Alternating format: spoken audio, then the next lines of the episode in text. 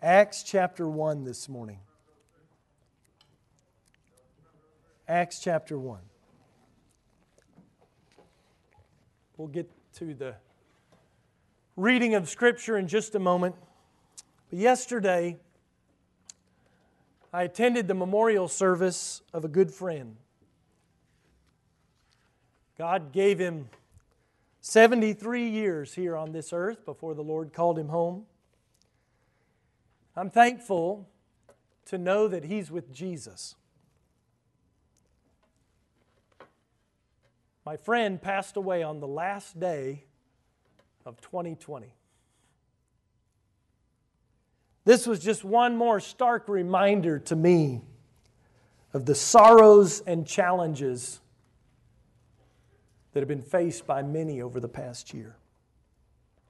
This year that we're in now has already started with more challenges, more division, more unrest, more uncertainty, even in our nation.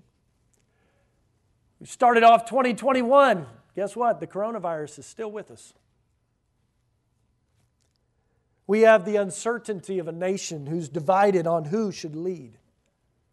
Instead of serving others, many of our political leaders have become completely self-absorbed and power-hungry. As a church, we have, and we will continue to have, challenges. Many have dealt with sickness. Some still are.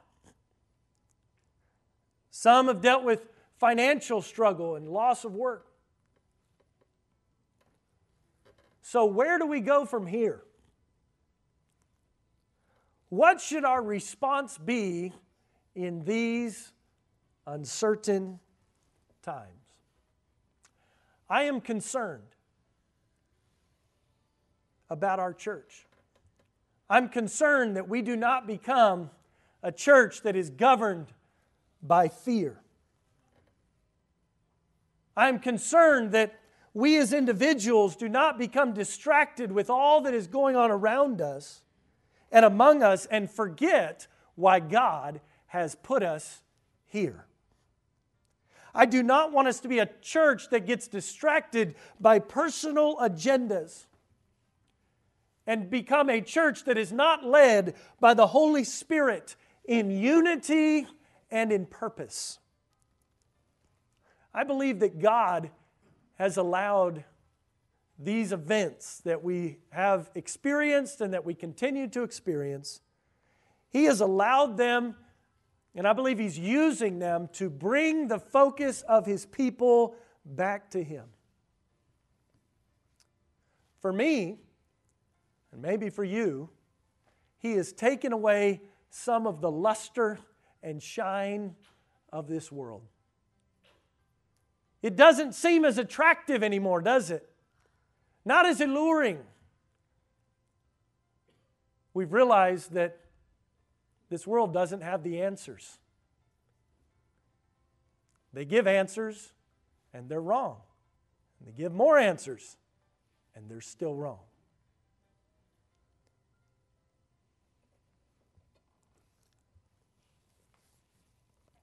God's reminded us that our hope will never be found in who is in the White House, or for that matter, in any earthly king. Our hope, our trust, our joy, our comfort is only found in the King of Kings and Lord of Lords. And I love what the Scripture says in Isaiah. He is the Prince of Peace. God knows what is next. He is always on the move. This year, the theme that the Lord has laid on my heart for our church is the theme of forward, moving forward for the Lord. Because here's the reality. I believe that God's message is the same as it's always been. I believe God's mission for us is the same that it has always been. And I believe that God has given us everything that we need to be able to accomplish this mission. And this is why I believe that God has directed my thoughts, and I hope He will direct yours as well, to this idea of continuing to move forward for the glory of the Lord. In a time of unrest, in a time where there seem to be more questions than answers, we have a great opportunity here to stand for the truth and to give a clear call to people to come to Jesus.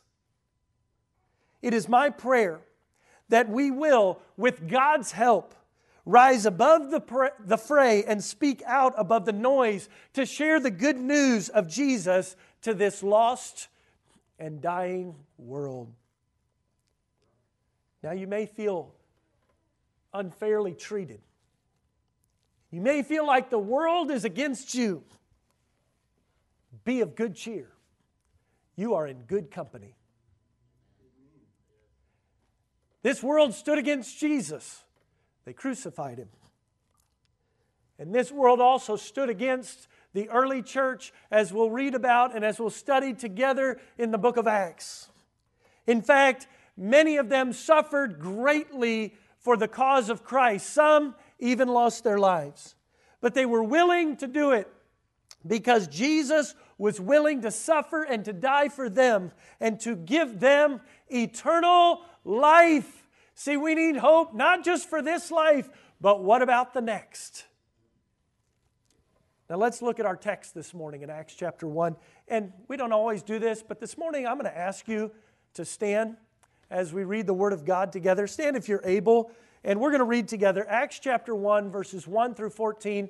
I hope you have your own copy of the Word of God, but if you don't, it's okay. You can follow along on the screen with us this morning. The Bible says this, Acts chapter one, verse one, "The former treatise have I made, O Theophilus, of all that Jesus began both to do and teach, until the day in which He was taken up. After that, He, through the Holy Ghost, had given commandments unto the apostles whom He had chosen, to whom also He showed Himself alive after His passion, by many infallible proofs, being seen of them forty days.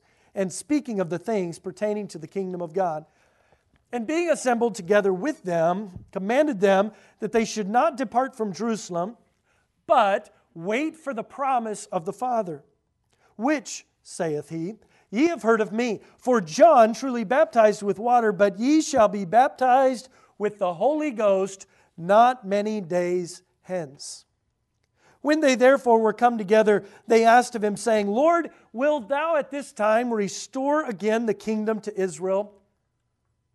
And He said unto them, It is not for you to know the times or the seasons which the Father hath put in His power, in His own power. But ye shall receive power. After that the Holy Ghost is come upon you. And ye shall be witnesses unto Me, both in Jerusalem and in Judea, and in all Judea, and in Samaria, and unto the uttermost part of the earth. And when He had spoken these things, while they beheld, He was taken up, and a cloud received Him out of their sight. And while they looked steadfastly toward heaven, as He went up, behold, two men stood by them in white apparel, which also said, Ye men of Galilee, why stand ye gazing up into heaven? This same Jesus, which is taken up from you into heaven, shall so come in like manner as ye have seen Him go into heaven. Then returned they unto Jerusalem from the mount called Olivet, which is from Jerusalem a Sabbath day journey. And when they were come in, they went up into an upper room, which where abode both Peter and James and John and Andrew, Philip and Thomas, Bartholomew and Matthew, James the son of Alphaeus and Simon Zelotes, and Judas, not Iscariot, this is Judas, the brother of James. These all continued with one accord in prayer and supplication with the women and Mary, the mother of Jesus, and with His brethren. Lord, take Your word this morning and use it with great power to do a work in our hearts. Lord, we need You today. We need to hear from You. I pray that Your Spirit would continue to move in our midst. In Jesus' name, amen. You may be seated. As we begin our study together in the book of Acts, I'd like to give you just a little bit of background on this book. I think it's important that we get a little bit of background about the book that we're starting into so that we can all start on the same page a little bit together and understand where we're coming from. In our text this morning, we read from the second longest book in the New Testament, second only in length to the book of Luke. And it's interesting to note that both books were written down by the same person, Doctor Luke. I think it's also interesting to note that the writer Luke, he was the only Gentile writer in the New Testament. I think it's wonderful that God, in His sovereignty, chose to use a Gentile writer to speak of the gospel being carried out to the ends of the earth, which includes you and me. And it's also interesting to note that Luke addressed both of his letters, or both of his books, Luke and Acts, to the same person. This person by the name Theophilus. Theophilus is a Greek name, which means beloved of God, or friend of God. And Luke and Acts really go together like a two-volume set.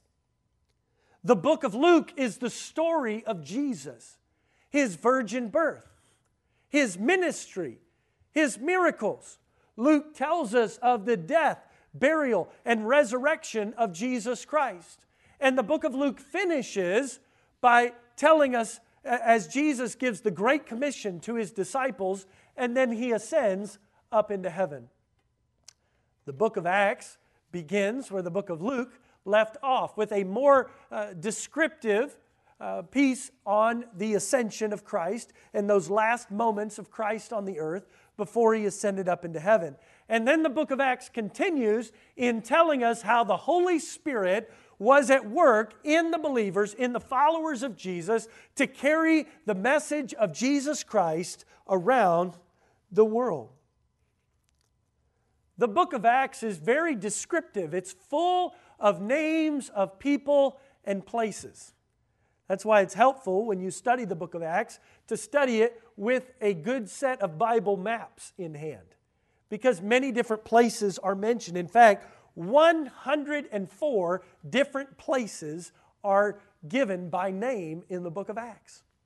And one hundred thirteen different people are named in the book of Acts, as well as other people who we don't know their names.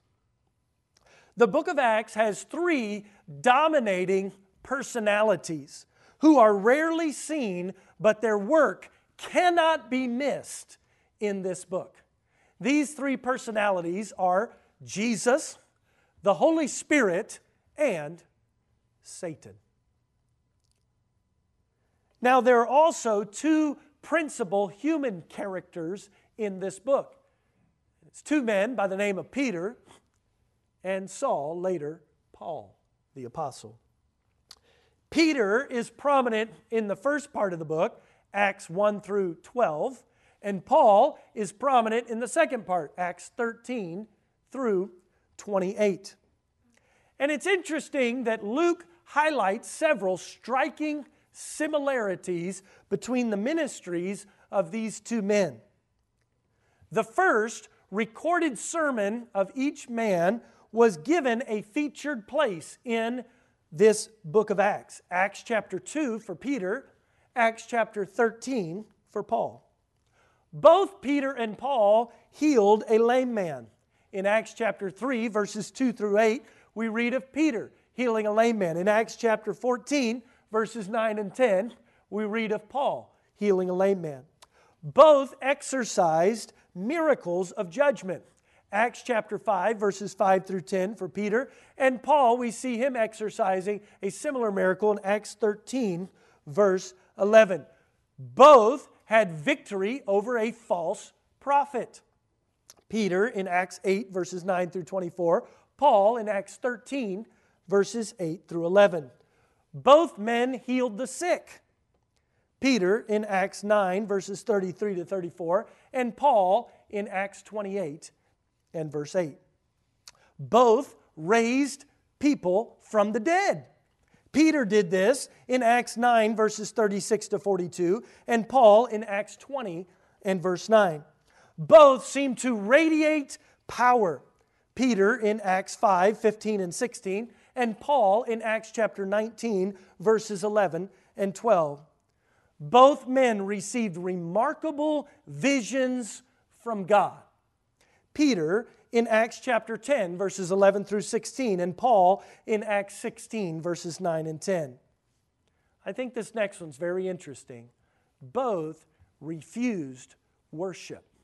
Now you say, what do you mean refused worship? They did not refuse to worship God, but as both men were carrying out the ministries that God had given for them to do, they had certain people who tried to come and worship them. And rather than let them worship them, they said, no, you must worship God. We are not God, only He is God. This is spoken of about Peter in Acts chapter ten, verses twenty-five and twenty-six, and Paul in Acts fourteen, verses eleven through fifteen. Both men were delivered from prison by a miracle. Peter in Acts twelve, verses seven through eleven, and Paul in Acts sixteen, verse twenty-six.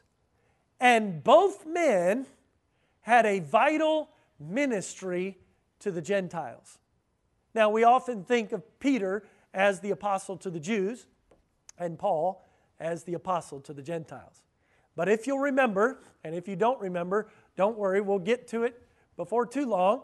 God sent Peter a vision, and he had to change Peter's mind about the gospel going to the Gentiles. And after that point, Peter had a very vital ministry to the Gentiles. We read of that for Peter in Acts fifteen and verse seven, and Paul, Acts fifteen and verse twelve.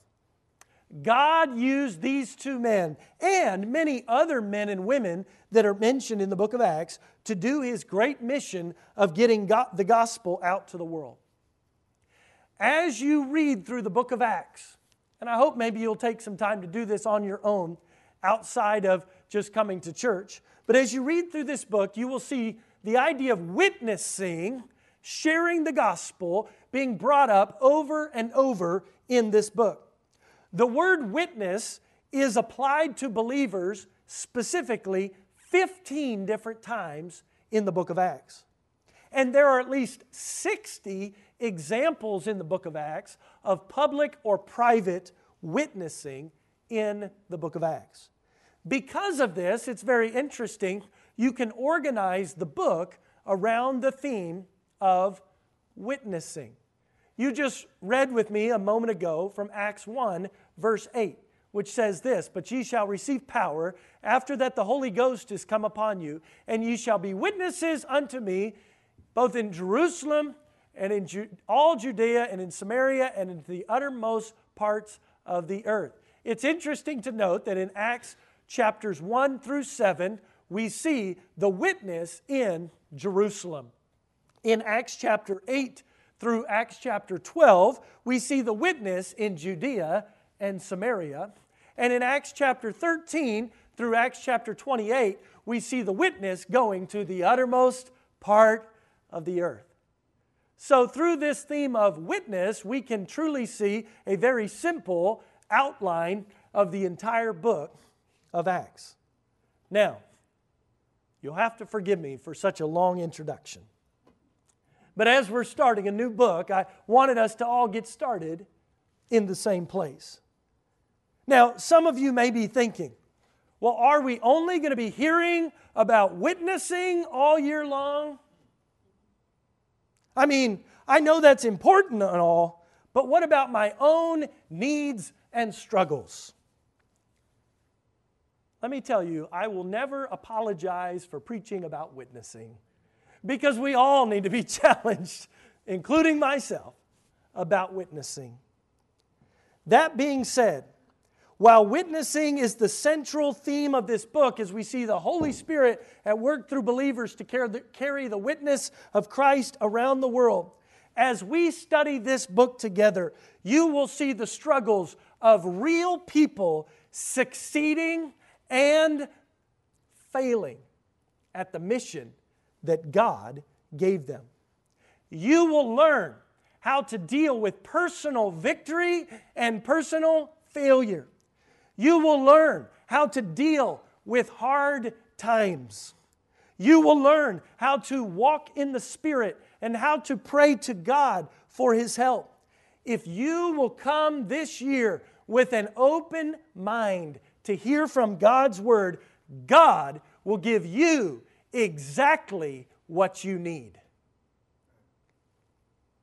This morning, I want to give you a few simple points, four points from Acts chapter one, as we start into this wonderful book together. At the end of Acts chapter one, we find this group of one hundred twenty believers, the Bible tells us. They were gathered together and they were waiting for the Holy Spirit to come. Think about it. Jesus had ministered for three and a half years. He had performed miracles that had impacted thousands. He had preached messages. He had healed the sick, and He brought the dead back to life. Jesus had been crucified, and He rose again three days later. And over the next forty days, He appeared to hundreds of His followers and gave them evidence that was beyond question of His resurrection. In fact, this is spoken of in Acts chapter one and verse three. It says, to whom also He showed Himself alive after His passion by many infallible proofs. Those words translated infallible proofs are the same Greek words that the Greek philosophers would use to say, this is absolutely incontrovertible evidence. It, we can be absolutely certain that this is true. We can be certain that Jesus is alive. And so after all of this, He ascended up to heaven. And you would think, after all the miracles, after all the preaching, after three and a half years of ministry, if anybody would have left a huge following, it would have been Jesus. But there's a hundred and twenty people. It's not to say they were the only followers of Jesus. There could have been others that were elsewhere. But the only ones that were gathered together waiting for the Holy Spirit to come is this relatively small group. The eleven disciples that are left and some other men and women gathered there. Think about what they were going through. They were waiting, they were wondering, and they were hoping. They were an oppressed people by the Roman government and by the Jewish religious leaders.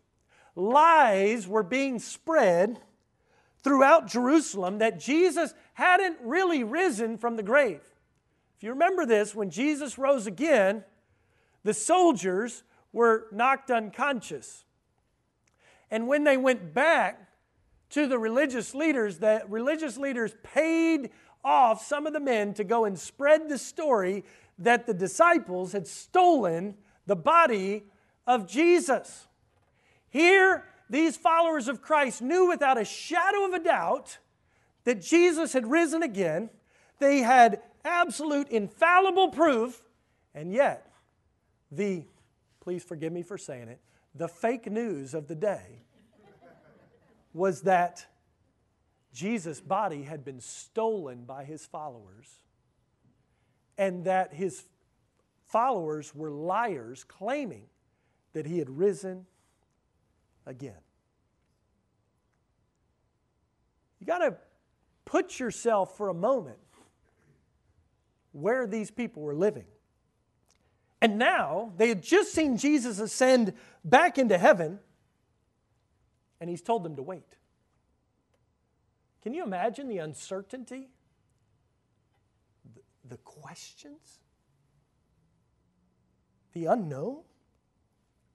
But let's leave these one hundred twenty for a minute. And let's imagine our present day.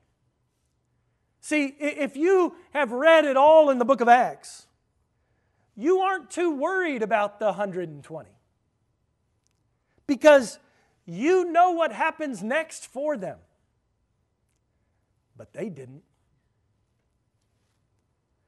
So here we are in our present day. Now, we're missing a few of our regular group. We have some that have been sick. We have some still out of town, some even traveling back today. But if we had our regular number here in this building, we would have somewhere between one hundred twenty and one hundred fifty people here today, including our online audience. We may be closer to two hundred, give or take. Either way, we are a relatively small group. And we're faced with great uncertainty around us. We don't know what is next. So let's look at Acts chapter one and see what Jesus told these believers to do.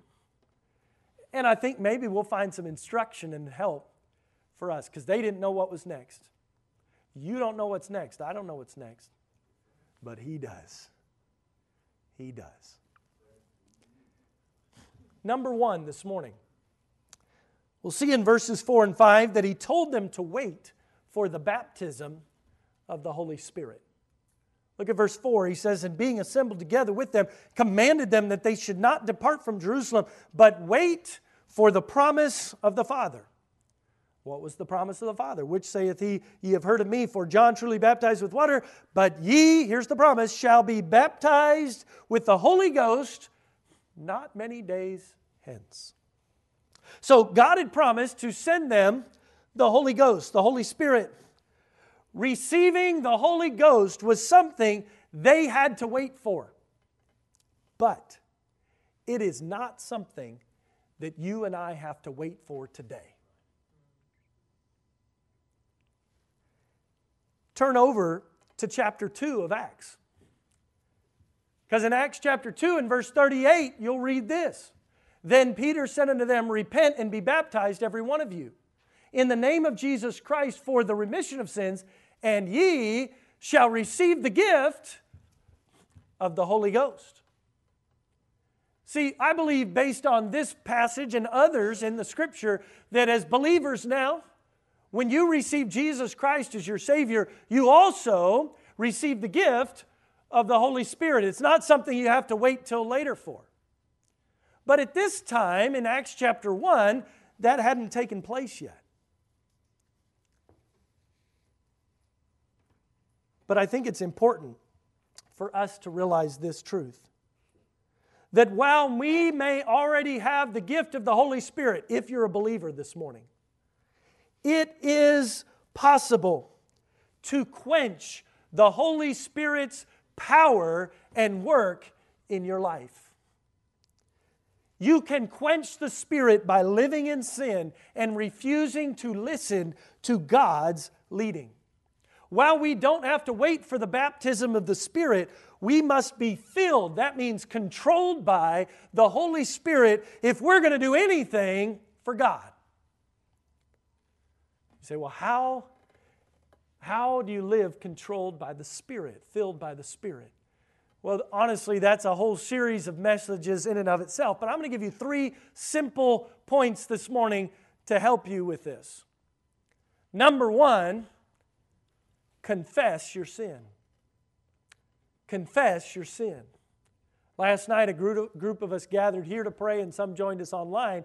And we began by reading through the book or chapter one of Nehemiah, where Nehemiah hears about the city of Jerusalem that was broken down. The walls were broken down and the gates were burned with fire. And Nehemiah was moved. He wept, the Bible says. But what did he do? He got down and he began to confess his sin and the sins of his people.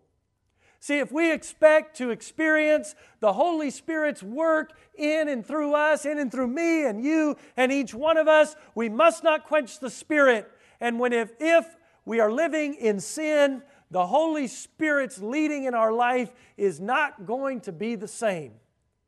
First John one nine says it this way, "If we confess our sin, He is faithful and just to forgive our sin and to cleanse us from all unrighteousness. We must first confess our sin. Number two, spend time in God's Word. Spend time in God's Word. How can you ever get used to listening to the voice of somebody that you don't know? Just the other day, our family, when we were out of town, we went hiking up a place called Stone Mountain. It's north of Atlanta, Georgia. And as my kids were coming down, they weren't hiking, they were running. It was incredible. I tried to keep up for a while, but as I was bounding down those rocks behind them, I realized if I do this much longer, my knee is just going to go down and I'm not going to get back up. So I bounded for a minute and I thought, I'm going to take a break. So I walked. What was funny is I heard the kids calling out to each other, and one of them said, "Hey, Trevor, Trevor." Well, it just so happened there was a guy walking by me whose name happened to be Trevor. Now, I didn't know that his name was Trevor, but as soon as one of the kids said, "Hey, Trevor, Trevor," he looks up and he goes, "What?" And he said to the lady who was with him, he said, "I thought they were talking to me." And then he was kind of joking because every time they would say Trevor, he, "What, what, what?" You've probably had a similar experience where you've been somewhere and somebody called out your name, but they weren't talking to you. Why do you listen up? Because they're calling your name. But you know, if they hadn't called your name, you probably, unless you're really trying to, you probably didn't hear a thing that they said until they said your name. Because when somebody knows you and you know them, you're able to hear them and listen to them in a way that's so different than somebody that you don't know. And if we're going to learn to be led by the Spirit, if we're going to be controlled by the Spirit, we need to get to know our God. And we must do that by being in His Word. Get to know who God is. Get to know what God has done. Get to know how God has worked throughout history. Learn the promises of God. Memorize the Word of God. Meditate upon its truth. I love what Psalm one nineteen says in verse number nine. "Wherewithal, how shall a young man cleanse his way? By taking heed thereto, according to the Word of God. With my whole heart have I sought Thee. Oh, let me not wander from Thy commandments. Thy Word have I hid in my heart, that I might not sin against Thee."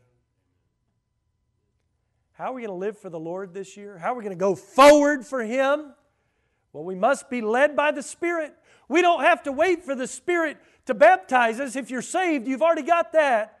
But you better learn to live and to walk in the Spirit and be filled by the Spirit and controlled by the Spirit and listening to the Spirit's leading. And that comes as we get to know our God in His Word. And that brings me to the third point. Listen and obey to what God is telling you to do.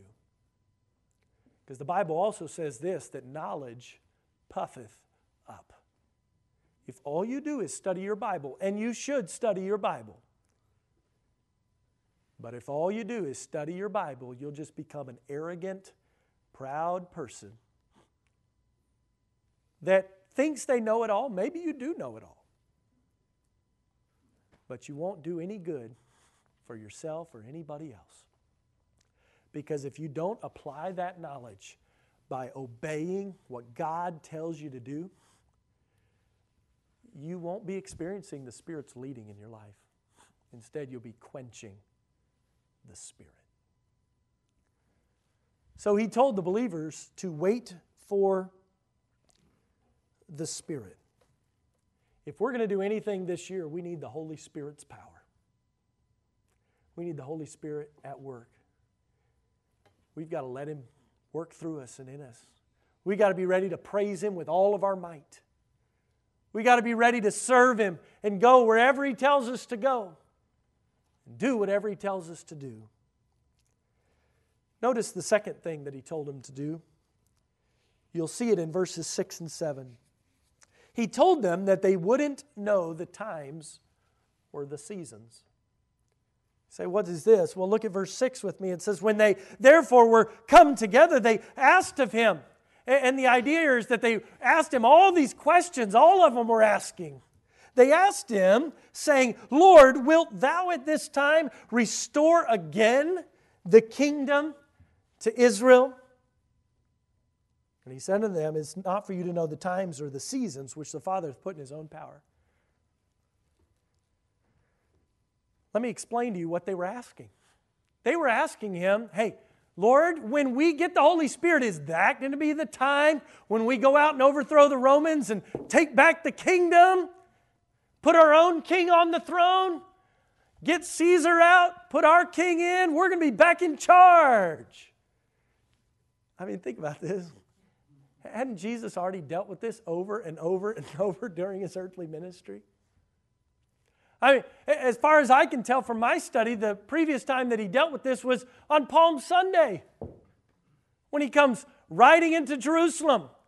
They all cried, Hosanna, Hosanna, and they put down the palm branches and their, and their coats on the ground. They thought the king was coming. Well, he was, but it wasn't the king that was going to do what they thought he was going to do. Because he wasn't coming to overthrow the Romans. He was coming to bring salvation. And here they are, right back at it again. All right, Lord, is this the time when, when you send the Spirit? Now we're going to go out and we're going to restore the kingdom. Isn't it interesting? I mean, Christians today get caught up in this. We feel like it'd be better if we were in charge of everything. Maybe it would, maybe it wouldn't. But it's not about whether you or I in char- are in charge, because we serve the one who is in charge. And it's not for us to worry about when we get to be in charge, because we are serving the one who's in charge. And he's already told us he's going to come back one day and he will rule and reign. And the Bible even tells us we'll rule and reign with him. But it's not for us to know the times or seasons. We know what's going to happen. We just don't know when it's going to all take place. But we don't need to know God's exact timeline to be able to trust God and serve him. Because a good servant is not telling his master what to do and when to do it. A good servant does what his master says and trusts his master to take care of all the other things. God's given us everything we need. He's given us the Spirit. He's given us his Word. He's given us salvation. Many times Christians get caught up worrying about the future and trying to change the outcomes of their situations. This happens at your house. Husbands do this with their wives. Wives do this with their husbands. Children, teenagers, try to do this with their parents.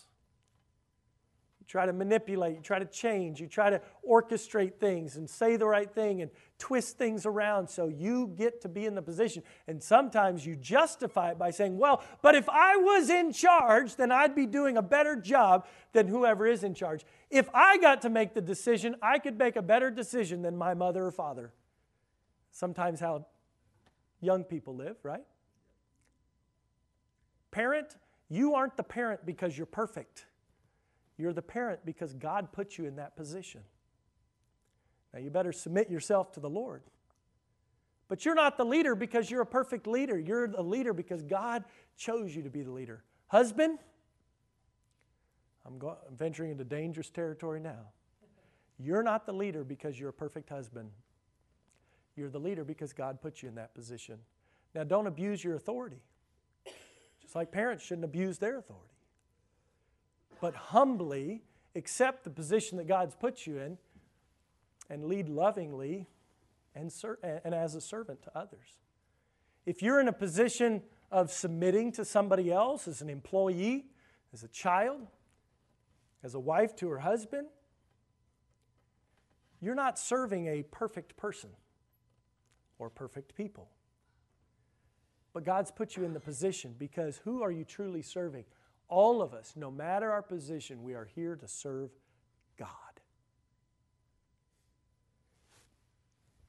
Here in Acts one, they were still confused. Is this the time? It's not for you to know the time. It's for you to know what you're supposed to do. But you don't need to know the time when you're going to be in charge. Because it's not about you being in charge. It's about us pointing people to the one who is in charge. Because often think about it, what happens when the Christians are in charge? The Christians go from loving and serving and preaching the gospel and living with that sense of, you know, struggle and persecution, and we really need to serve the Lord now, we really need to pray now, to now they go, hey, we're in charge. We'll just tell you what to do. If we don't like what you're doing, we'll make a law about it and put you in jail. Then we don't have to look at you. You don't have to bother us. What did Jesus do? Well, he came to seek and to save that which was lost. I believe in truth and righteousness and standing for what's right and dealing with evil and all of that. But we have a great mission that God has given us to do. And it's not about us being in charge. It's not about us knowing all the times and seasons. It's about us serving God in the place that He's put us. Number three, and you'll find this in verse eight of Acts chapter one. He told them that they would be witnesses. Verse eight says, but ye shall, it's not for you to know the times and seasons, but ye shall receive power. After that, the Holy Ghost is come upon you. And ye shall, here's what will happen, here's what you're going to do, and ye shall be witnesses unto me, both in Jerusalem and in all Judea and in Samaria and unto the uttermost part of the earth. He told them that they would be witnesses. Now, we'll be looking at this idea of witnesses more as we go through this book. But I want to give you, I think there's a very simple three-part outline right here in Acts one eight. Because here in Acts one eight, he tells us the means by which we are able to do what God has called us to do. The means is the Holy Spirit. You shall receive power. After that, the Holy Ghost is come upon you. Without me, Jesus said, ye can do nothing. If we're going to accomplish what God has put for us to do, we must have the Holy Spirit working in and through us. Don't quench the Spirit. Listen to the Spirit. Walk in the Spirit. Follow Him. Notice secondly here in Acts one eight, the mission. Ye shall be witnesses. That's our mission, to be witnesses. A witness for Christ is somebody who goes and shares the good news. Someone who is out looking to make disciples, followers of Christ, by preaching the gospel and then taking those people who are saved and baptizing them and then teaching them to observe all things. That is our mission. And then we see here, and I'm trying to keep my M's going, the method. It's local, Jerusalem. It's regional, Judea and Samaria. And it's international, unto the uttermost part of the earth. It's worldwide. See, Jesus is about to ascend to heaven. He doesn't want His followers to be sitting around. He had a job for them to do. We may or may not understand all that is going on in the world around us, but we can be faithful to the job that God has given us to do. You're not supposed to be sitting around fretting. You're not to be out in the streets or on your social media page fighting with other people. You're to be a witness for Christ. This past summer, in August, I took a couple of weeks to just pray and study and to really seek the Lord and His direction for my life and for our church. Our church will be four years old in just a few months. We're looking forward to celebrating that in April. And the last few years have been quite an interesting time, have they not? We chose a great time to plant a church. I say God chose a great time. Just a few months before Hurricane Harvey. But God helped us to minister to many people and churches through that storm. Some of you came to the church during that time. That's how we got to know Brother Larry. I told somebody yesterday, I don't know what I would do without Brother Larry. Thankful for him. But you know, it was a storm that brought us together. And you know, it's been more storms probably that's kept us together. I don't know. We've been through some more storms since then. Yeah. And God's used those just to bring us even closer together. In year two, we experienced a growth spurt and added many new people to our church. In year three, we continue to grow, but the Lord, I think, really helped us to start to grow deeper in our relationships with one another and our spiritual understanding as God began to reveal some deep-seated spiritual struggles in people. And it took a lot of time and, and study and work in the Word and prayer to see God begin to break down some of those walls and, and rebuild and restore some of those relationships.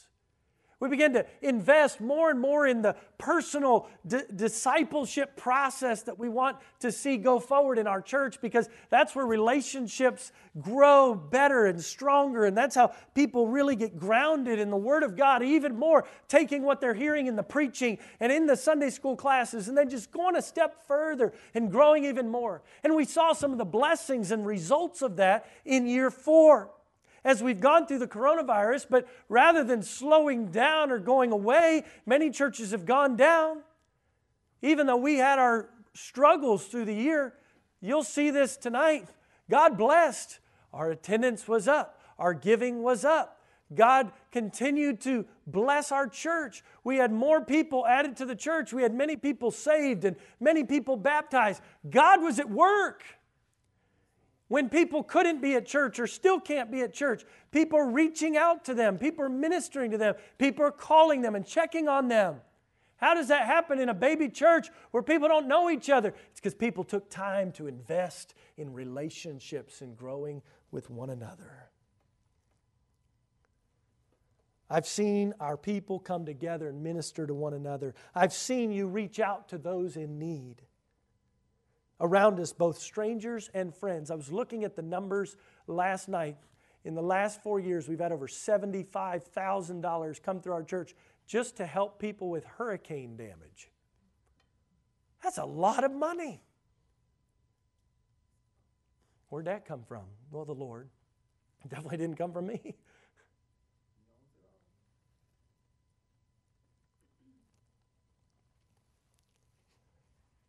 I've seen people trust God and love each other through financial struggles, through physical struggles, through loss and pain. I've seen you put aside differences and follow Jesus. I've seen you sharing Christ with others. And we together have seen people saved and baptized and added to this church. God has been so good to us.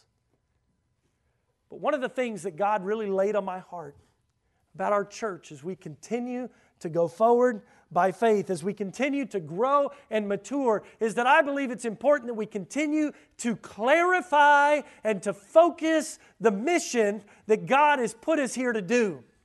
Because as we continue to add more people, as we continue to add more ministries and programs, and the calendar continues to fill up, we run the risk of losing our effectiveness because we just kind of become a distracted blob. And I want us to be a focused people. We're in the Lord's army. We're here to do His work. And I don't want us to be like Marthas who are busy about lots of good things. I want us to be Marys who are sitting at the foot of Jesus that are focused on the best thing. Paul even wrote to the church at Philippi, and in chapter one, verse nine through eleven, I think it's in eleven or twelve, he says, I would that you would approve the things that are excellent. If we're going to be a church that continues on for the glory of God, we need to be focused on what God wants us to do. Last year, I've shared with you some things. I wrote a mission statement, and I want us to focus on this even more in twenty twenty-one. I want us to make sure our, the ministries and the things we're doing are really focused and purposeful. that we're actually, if we're saying we're going out to reach people, we're actually reaching people. If we say this ministry is to help those who are struggling, it's actually helping people that are struggling. If we say this is to minister to children or teenagers, it's actually doing what it says that it's supposed to do. I also put a list of core values together that I want us to continue to embrace. Our mission statement is this. I think I got it on the screen. Arise Baptist Church exists to glorify God, right? Whether therefore you eat, drink, whatsoever you do, do it all to the glory of God. We do it by fulfilling the Great Commission. That is to go to every creature and preach the gospel, to make disciples, to baptize, and then we do this all in the spirit of the Great Commandment, which is to love the Lord your God with all your heart, soul, mind, and strength. I want you to know this isn't just some statement I wrote down and think, well, this is good. No, it's all Bible. And I believe it's what God has called the church to do. I understand this loving God and loving people takes all kinds of different forms. Going out and making disciples looks different in different places. That happens through Sunday school classes. You could come and be in our early arisers class with Brother Ed at nine o'clock. Study through the Word together with him. You could be in our Sunday evening classes that'll be starting back up here in just a few weeks. Last Sunday in January, because we've got our missions conference, we've got several other things that are going to be on Sunday nights over the next few weeks. You could come and be in those and you'll learn and you'll grow. You can read your Bible on your own. I've got a group of people in our church, and if you want to join, it's not too late. What? We're only eight, nine days into the new year, so you could still jump in. Sorry, I don't have my data. Ten days into the new year. I don't even know what day it is. It's Sunday. But I have a group of people in our church that's reading the Bible through together with me this year. If you want to join me, let me know. I'll send you the reading schedule and you can join in, and we're making comments back and forth and we're asking questions. And that's great.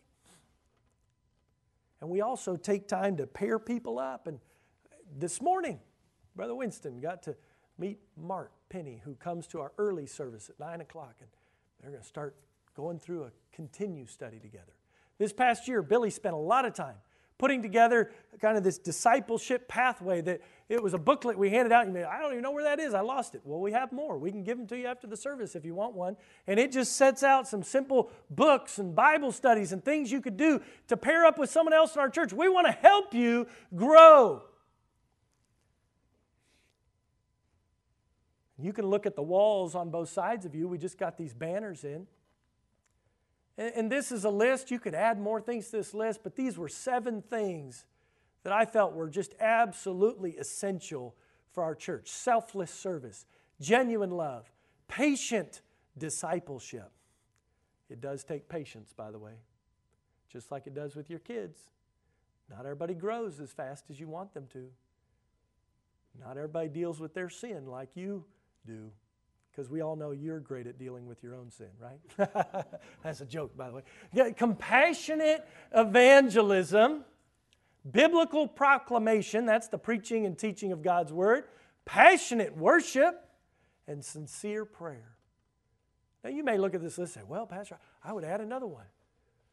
Well, I think if we get these seven down real well, we'll be pretty far along our way, right?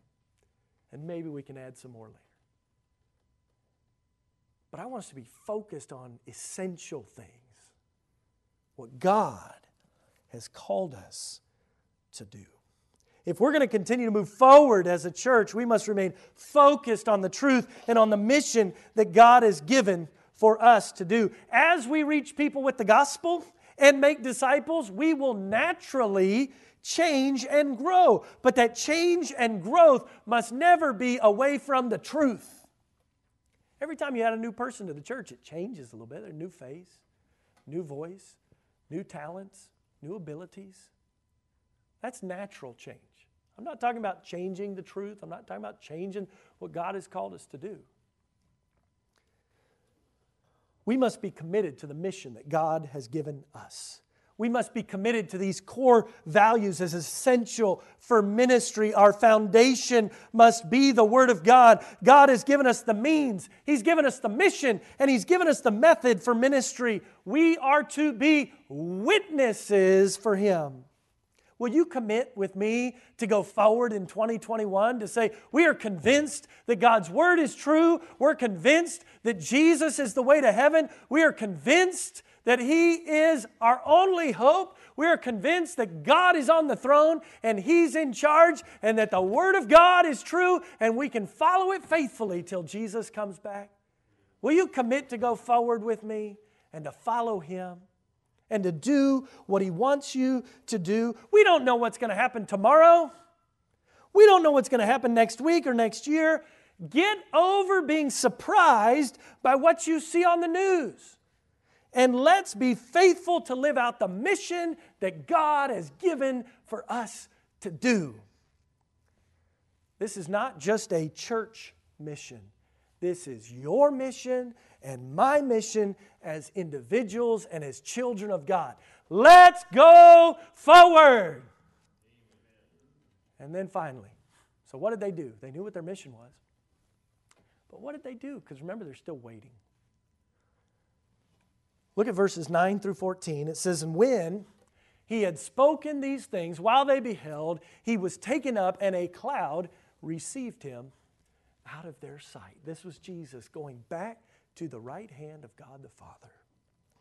And while they looked steadfastly toward heaven as He went up, behold, two men stood by them in white apparel, which also said, Ye men of Galilee, why stand ye gazing up into heaven? This same Jesus which is taken up from you into heaven shall so come in like manner as ye have seen Him go into heaven. Isn't it interesting that angels heralded the birth of Christ, and angels were also there to speak to His followers as He ascended back up into heaven?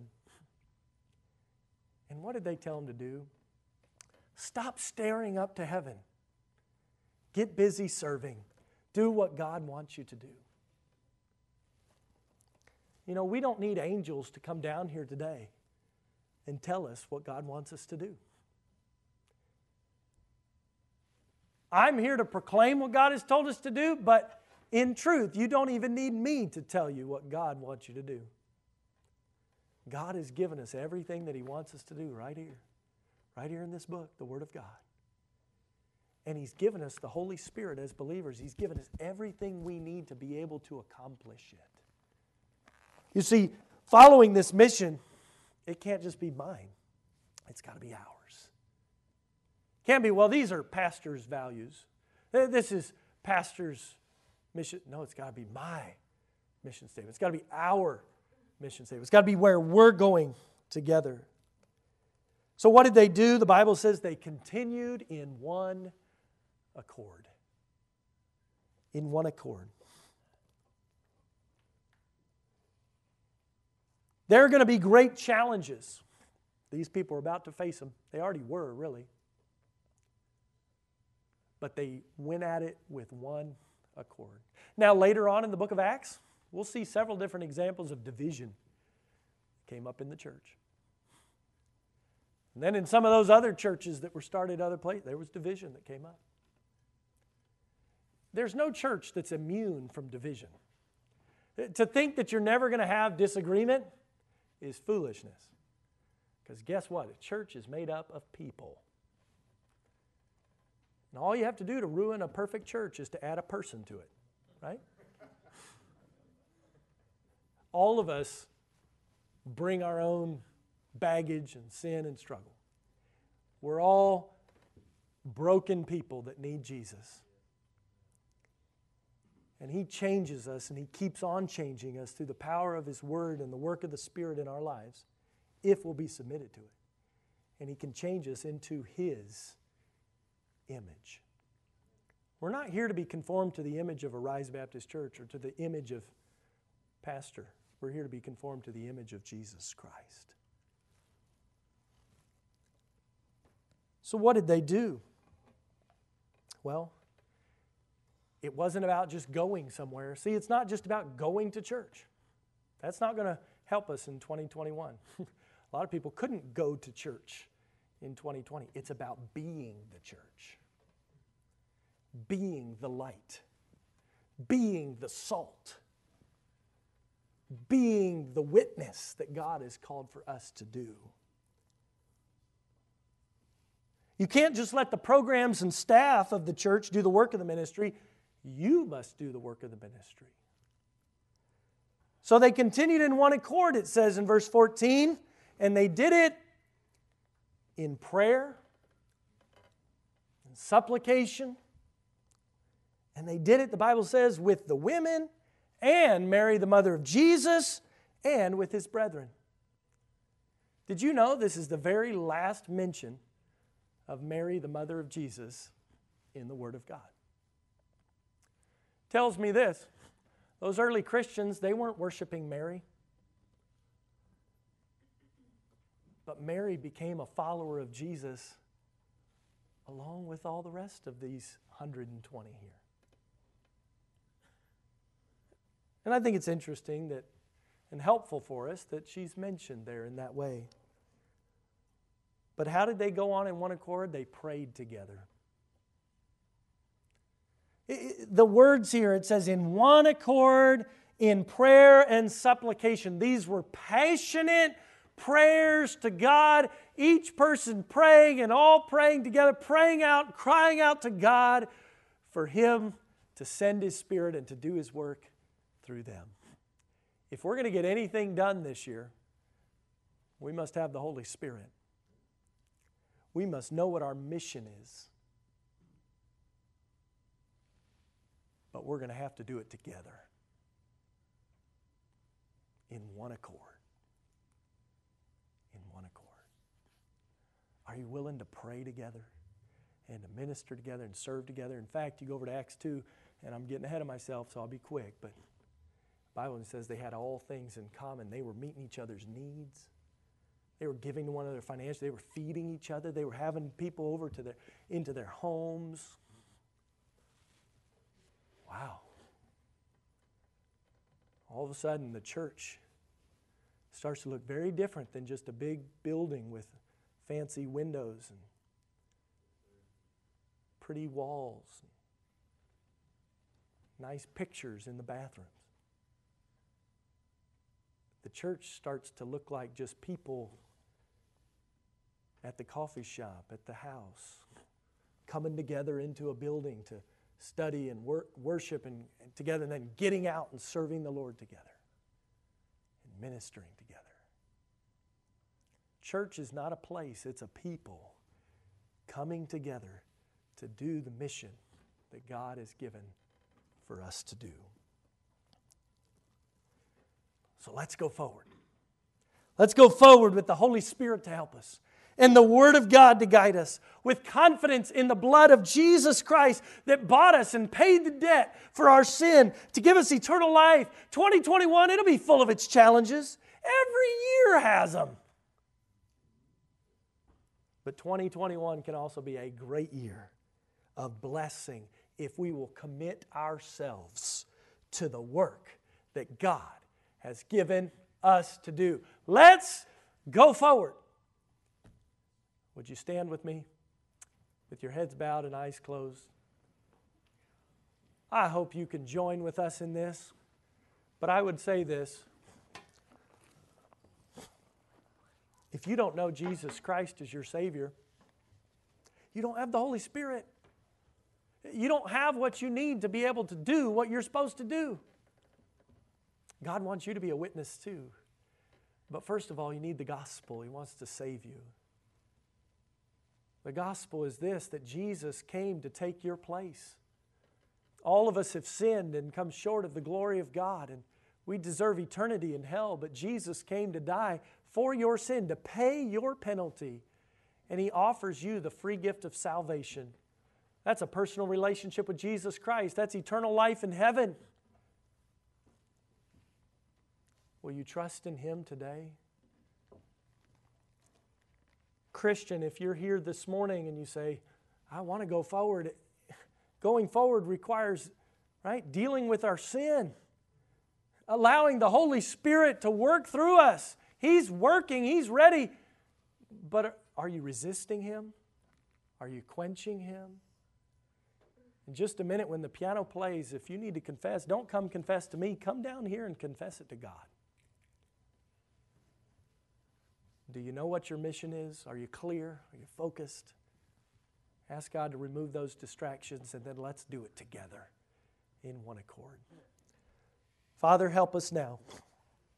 During this time of an invitation where people are being invited to come to You, to trust You as Savior, to come to You and to commit to following You, to confess sin, to walk with You. We love You in Jesus' name.